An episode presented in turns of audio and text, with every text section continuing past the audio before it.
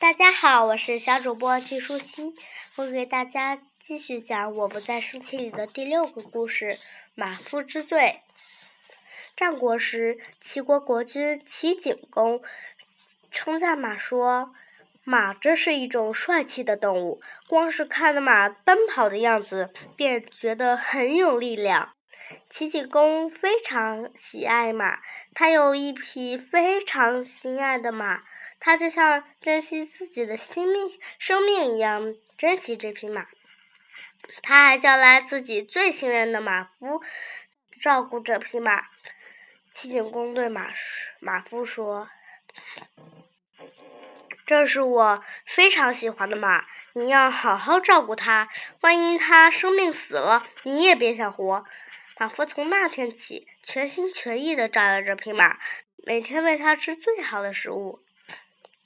给他梳理马毛，可是突然有一天，马夫出错害死了马，他立刻吓得脸色苍白。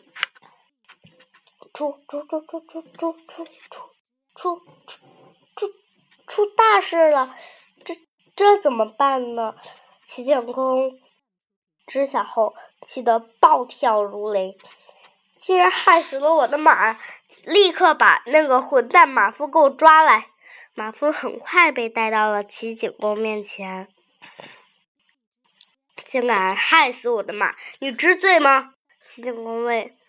小小小小小小小小小人人人人人错了，饶饶饶饶饶小小人一次次次吧，饶小人一次吧。啊啊啊！马夫苦苦哀求，可是不管马夫怎么哀求，齐景公都没有宽恕他。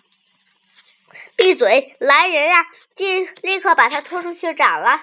齐景公的话音刚落，大臣们便拔出了刀。马夫害怕的全身发抖。就在这时，有一个人挡出站出来，挡出了马，挡在了马夫面前。这个人就是齐国最聪明的宰相。晏子，晏子是齐景公最信赖的大臣，但正气正在气头上的齐景公对晏子也发了火：“你这是要干什么？还不赶快让开！”晏子并没有退缩，他镇静地说：“殿下还记得所有国君的榜样？”尧和舜吗？当然记得。那您还记得在尧舜时、尧舜时代，国君怎么待犯了重罪的人吗？齐景公下意识的回答：“当然是审判他们了。”这样，齐景公不能再不能随意杀掉马夫了，因为他不想。成为不审判犯人就随便杀人的昏君，齐景公呀也没办法，他们便打算在审判马夫之后再杀掉他。审判了也一样，杀掉了心爱的马，那马夫该死。审判一开始，晏子便说，不知自己的罪状就会处死，这样做是不好的，所以在马夫便。处死之前，应该把他的罪状一条条的告诉他。齐景公回答：“那就这么办吧。”晏子开始对马夫说他的罪状：“罪人，你听好了，你有三大罪状。第一，国君让你养马，你却偷懒害死了马，让国君伤心，这是死罪。二，第二，国君你让国君因一条一匹马。”而杀人，这又是一条死罪。齐景公听了晏子的话，赞同似的点着头。晏子一字一句的说着：“第三，如果国君为一匹马而杀人，百姓听后一定会恨我们的国君，诸侯听后肯定。”一定会轻视我们的国家。你让国君的马病死，便让老百姓对国君积下了怨恨，使国家力量变怒变弱。呃，嘿嘿，这又是一条死罪。燕子说完这些话，用恭敬的对齐景公说：“犯人的罪状已经一条条宣布完了，接下请您下令处死犯人吧。”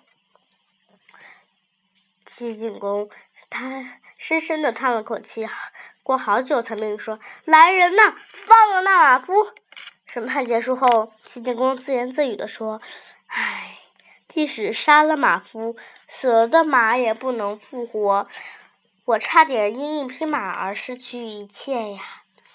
小朋友，我觉得这里最好的一句话就是那句：“唉，即使杀了马夫，死了的马也不能复活。我差点因为一匹马而失去一切呀！”这句话我特别喜欢。咱们又到想问题的时间啦，想一想，如果你是燕子，你会用什么办法来让国君消气呢？二，杀了马夫的话，百姓为什么会恨国君呢？三，气得火冒三丈，却不能痛快发泄，你有过这样的时候吗？小朋友们。第六集《马夫之罪》，我就给你讲完啦，小朋友们，下集再见。